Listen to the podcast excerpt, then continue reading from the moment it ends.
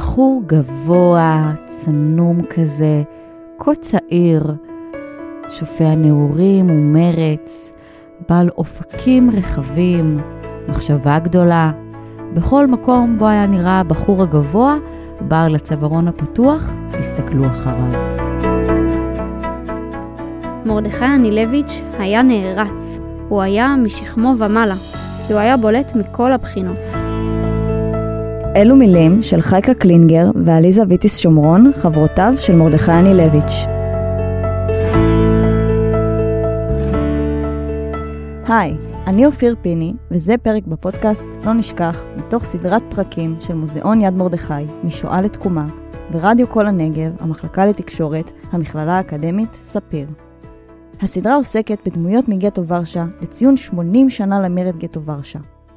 בפרק הזה נתמקד בסיפורו של מרדכי אנילביץ', המנהיג של מרד גטו ורשה, ואשר על שמו נקרא קיבוץ ומוזיאון יד מרדכי.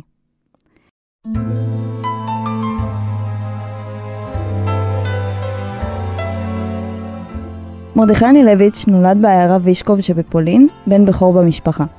לאחר לידתו עברו בני המשפחה לעיר הבירה ורשה. המשפחה של אנילביץ' ידעה עוני, והוא עזר לפרנס את המשפחה. כבר מגיל קטן אפשר היה לזהות את תכונות האופי של אנילביץ'. כך לדוגמה, כשהוא נחשף לאנטישמיות, הוא לא היסס להשיב מלחמה וידע לסחוף אחריו את שאר הילדים. הדרך של אנילביץ' מתחילה קודם בתנועת הנוער בית"ר, פרופסור אביהו רונן, היסטוריון וחוקר שואה, מספר. בבית"ר זה בעצם תנועת הנוער היחידה שהיה להם מעין הכשרה צבאית, הוא, לא, לא חושב שהוא עבר אותה, אבל היו שם גינונים צבאיים, והיה המון דגש על נועזות, על כבוד יהודי, על אה, תגרות, מרדכי אנילביץ' למשל ידוע, זה, הם מספרים אליו שהוא היה הולך, אה, מארגן חבורה של אה, חבר'ה חזקים מהשומר הצעיר, והם היו הולכים להגן על יהודים שהיו מקבלים מכות מפולנים כשהיו מטיילים באחד מהגנים של העיר. וזה היה באמת משהו שמיוחד לו.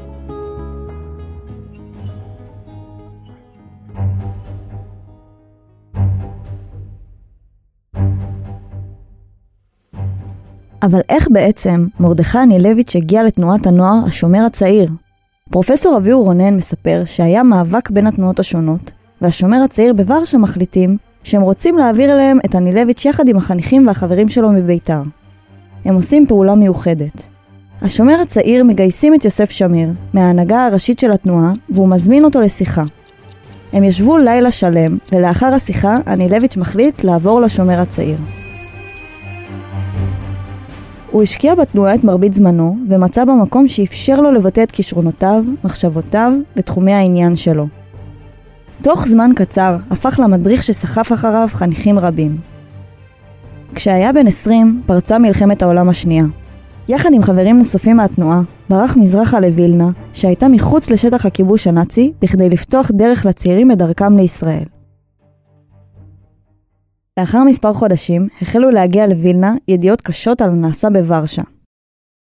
אנילביץ' מחליט לחזור לשטח הכיבוש הגרמני ולחדש את הפעילות החינוכית של התנועה. הבחירה לחזור לשטחי הכיבוש, לארגן את התנועה, לתת תקווה לחניכים, לקרוא להם לא לעמוד מנגד, גם בתנאים הקשים של המלחמה, מעידה רבות על דמותו. בנובמבר 1940, יהודי ורשה הוכרחו לעזוב את בתיהם ולעבור לגטו שנסגר בחומות. מי שהיה מחוץ לגטו לא היה יכול לראות אותם, ומי שהיה בפנים לא היה יכול לצאת. המעבר לגטו יצר מציאות חדשה, צפיפות גדולה וניתוק מהעולם שבחוץ, אובדן פרנסה, רעב, מחלות ועוד רבים הדברים הקשים שחוו. החיים בגטו לא היו קלים. אבל גם בתוך התנאים האלה, האנשים חיו, חלמו, אהבו. גם בתוך הגטו, אנילביץ' מעודד את חניכיו לא לקבל את המציאות הנתונה. הננו בתוך תוכם של החלאה והניוון. בתוך הזוהמה הזאת נטושה מלחמתנו. אל נשכח שהכבדה במלחמות היא המלחמה בנו, עצמנו. לא להתרגל ולא להסתגל לתנאים אלה. המסתגל חדל להבחין בין טוב לרע. הוא נעשה עבד בגוף ובנפש. בכל אשר יקרה איתכם, זכרו תמיד, אל תתרגלו, אל תסתגלו, מרדו במציאות הזאת. מילים אלו נאמרו בל"ג בעומר 1941. ביולי 1942 מתחילה האקציה, הגירוש הגדול. מדובר על למעלה מ-300 אלף יהודים שגורשו אל מותם במחנה ההשמדה טרבלינקה. אנילביץ', שנמצא באותו הרגע בשליחות התנועה, באזור אחר בפולין, שומע מרחוק על מה שקורה בוורשה, אבל כשמגיעה הידיעה הקשה שיוסף קפלן, אחד ממנהיגי השומר הצעיר, ועוד רבים מהמחתרת נרצחו במהלך הגירוש, היה לו ברור שהוא חייב לחזור לוורשה. בשלב זה, ומתוך הבנה שסופו של הגטו מתקרב, הפעולות המחתרתיות התחזקו והחלו תכנונים לקראת מרד. הוקמו שני ארגונים, הארגון הצבאי היהודי בפיקודו של פאוול פרנקל והארגון היהודי הלוחם בפיקודו של מרדכי אנילביץ'. הם נורא מיואשים, יש שם אווירה כפולה, ראשי כל של ייאוש, כי הגירוש הגדול באמת, כפי שהוא התבצע בוורשה, וכל מי שחווה אותו כמובן, זו חוויה מאוד עמוקה ומזעזעת אה, של גירוש של אה, מאות אלפים לטרבלינקה, למחנות המוות. האווירה שמתפתחת היא אכול ושתה, כי מחר נמות, לדבריו של פרופסור אביהו רונן.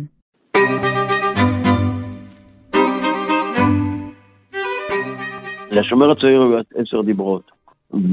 ותחליף לעשרת הדיברות היהודיות וכמו הדיברות של הצופים.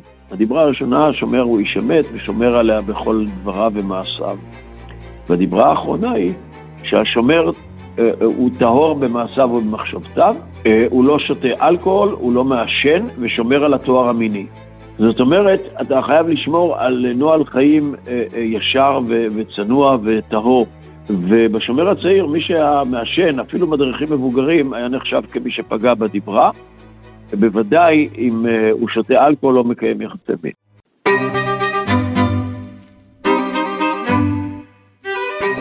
החבר'ה שהתפרקו ולא שמרו על הדיברה העשירית, זורקים אותם מהתנועה. אז אתה שואל, במה מתעסק ראש תנועת נוער כשהוא חוזר ואחרי הגירושים הגדולים ולזרוק את החבר'ה שקצת עשו חיים? והתשובה היא כן, זה בדיוק מה שצריך לעשות. מפני שעל ידי זה הוא מגבש את האנשים שנאמנים לתנועה ואת האנשים שאפשר לסמוך עליהם. ולמרות שהדיברה הזאת נראית לנו היום תמוהה או, או אנכרוניסטית וכולי, אז על ידי זה מגבש אנילביץ' את הקבוצה שתלך אחריו. בתקופה זו כבר היה ברור מהי תוכניתם האמיתית של הגרמנים, וקבוצות מחתרתיות שבראשן עמדו תנועות הנוער החלו להתכונן ללחימה. ב-18 בינואר 1943, באקציה השנייה. הגרמנים נכנסו לגטו במטרה להתחיל גירוש נוסף, אך הפעם ציפתה להם הפתעה. בודדים התייצבו לגירוש, ונפתח קרב בין לוחמי המחתרות ברחבי הגטו לגרמנים. מרדכי אנילביץ' היה הניצול היחיד מהקרב מהקבוצה איתה הוא לחם. לימים, ההתקוממות הזאת נקראת המרד הקטן. אז איך בעצם מרדכי אנילביץ' נבחר להיות מנהיג? אה, את מרק אדלמן, המנהיג של הבון, שאלו בשעתו, למה, למה בחרו דווקא את מרדכי אנילביץ'? והוא ענה תשובה מדהימה, הוא אמר, כי הוא הכי רצה, הוא נורא רצה. כלומר, זה גם משהו ילדותי, תזכרי שהאנשים האלה היו אה, אה, צעירים מאוד.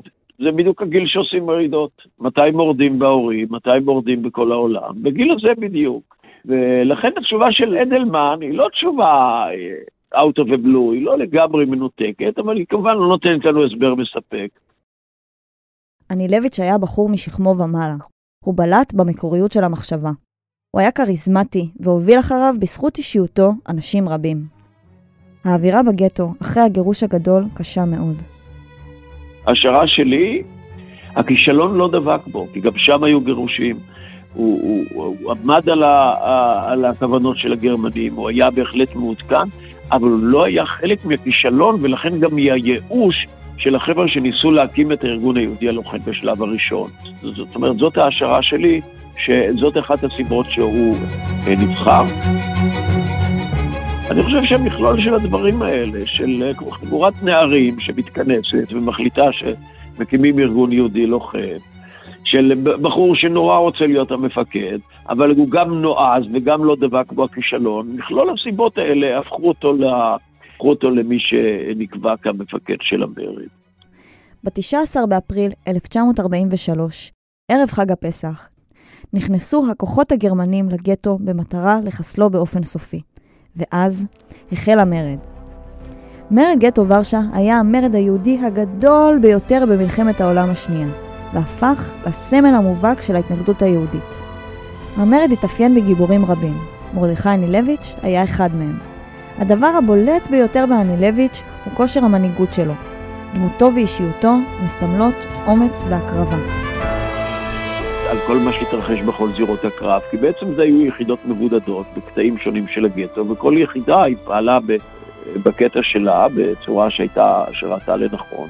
ורק אחר כך, בתום יומיים או שלושה של קרבות, הם התאספו כולם ונכנסו באמת לבונקר המפורסם בווילה 18. ושם הם שהו ויצאו לפשיטות ולניסיון לשרוד בהמשך, עד שהם אה, התגלו על ידי הגרמנים.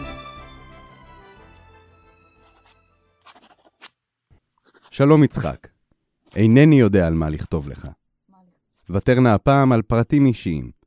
אלו מילים מתוך מכתבו האחרון של אנילביץ' לחברו יצחק צוקרמן. אין בפי אלא ביטוי אחד לציין את הרגשתי והרגשת חבריי. נפל דבר שהוא למעלה מחלומותינו הנועזים ביותר. הגרמנים ברחו מן הגטו. פלוגה אחת שלנו החזיקה מעמד 40 דקות והשנייה למעלה משש שעות. המוקש שהוטמן בשטח המברשתנים התפוצץ. מצידנו לא נפל עד עתה אלא קורבן אחד בלבד. יחיאל. נפל כחייל גיבור על ידי מכונת הירייה. המרד היה ניסיון אמיץ להילחם נגד המדיניות הנאצית, לבחור להיאבק למען החופש וליצור זיכרון של התנגדות יהודית בשואה. להיות מוביל ולא מובל. הלוחמים היהודים הבינו שניצחון על הצבא הגרמני הוא בלתי אפשרי. אבל הם בחרו איך ייראה הסוף הבלתי נמנע. ציוויה לובטקין הייתה אחת מהלוחמות של המרד. 18 שנים אחרי המרד, במסגרת משפט אייכמן, היא העידה. לא היה לנו סיכוי לנצח בקרב, זה היה ברור. זה היה באפריל 43. עוד רק התחילו להסתמן הניצחונות הראשונים של הצבא האדום. זה היה ברור לנו שאין לנו סיכוי לנצח, במובן המקובל של המילה, הצבאי או המקובל כיום. למרות כוחם, ידענו שבסופו של דבר אנחנו ננצח אותם. אנחנו, החלשים, כי בזה היה כוחנו. האמנו בצדק, באדם ובמשטר אחר, מאשר דגלו הם. לאחר כחודש המרד הסתיים, ואנילביץ', רק בן 23, נהרג בו. אבל הוא השיג את מה שקיווה לו. חלום חיי קם והיה. זכיתי לראות הגנה יהודית בגטו בכל גדולתה ותפארתה. יש כל כך הרבה שאלות כמו, איך דמותו השפיעה על הדורות הראשונים שגדלו והתחנכו בארץ? איזו משמעות נתנה דמותו של אנילביץ' לזיכרון השואה בארץ? אין סמלים מיידיים של יהודים לוחמים. ואנילביץ' הוא יהודי לוחם, ולכן מתחילים לבנות אותו כסמל. קיבוץ שהיה נקרא קיבוץ מצפה הים, השם שלו נהפך לקיבוץ יד מרדכי. ואחר כך שהקיבוץ הזה עוד עומד בקרבות של שנת 1948 ונלחם במשך חמישה ימים נגד צבא מצרי עד שהם נסוגים, ואז זה הופך לסמל כפול. בעצם, אחרי מלחמת העצמאות, המאבק של הקיבוץ ושל אנילביץ' מתחברים. כשחברי הקיבוץ נלחמו במלחמת העצמאות, הם ראו את מרד גטו ורשה והמאבק של אנילביץ' כהשראה. כשנתן רפפורט מקים את הפסל שלו בראשית שנות החמישים, זה הופך להיות באמת לסמל קנוני של החברה כולה. אז יש לזה משמעות חברתית, תרבותית ופוליטית רבה מאוד עבור האנשים בשנות החמישים, שגם אלה שהיו איתו וגם אלה שחיים פה. לא פשוט להיות לוחם ומנהיג בגיל 23. בפעם הראשונה ששמעתי שהוא הפך להיות מנהיג בגיל הזה, הופתעתי. זה מאוד סקרן אותי לדעת מה עומד מאחורי הדמות המיוחדת שהוא, ומקווה שהצלחנו יחד להבין את סיפור חייו ואת המשמעות שעומדת מאחורי הדמות של מרדכי אנילביץ' אז והיום. תודה שהאזנתן והאזנתם לפודקאסט לא נשכח, אני אופיר פיני, ובצוות שלי, שני ברגר ונסטיה שוסטר. אני רוצה גם להגיד תודה לפרופסור אביהו רונן, היסטוריון וחוקר שואה, לדוקטור אלה בן עטר, ראש מסלול רדיו ושידורים דיגיטליים במחלקה לתקשורת במכללת ספיר, לעידו אריאל, מנהל תחנת הרדיו קול הנגב, לאגר גל עזריאל, ולצוות מוזיאון יד מרדכי משואה לתקומה, שהעניקו לנו את הזכות לצאת ולחקור.